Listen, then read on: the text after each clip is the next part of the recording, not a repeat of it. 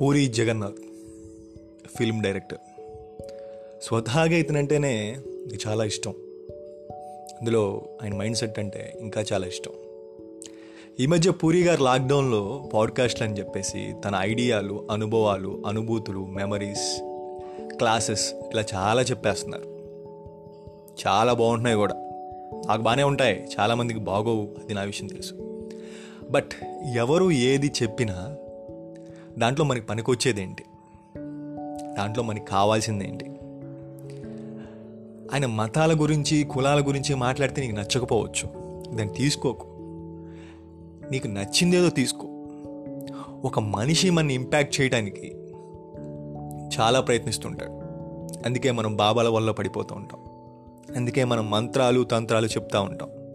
Even జ్వరం వస్తే వెళ్ళి హాస్పిటల్లో మందు తీసుకోం కానీ ఇంకో చోటుకో ఇంకో చోటుకో వెళ్ళి ఆ మంత్రగాళ్ళు ఇచ్చే తె- తెచ్చుకుంటూ ఉంటాం తాయెత్తులు.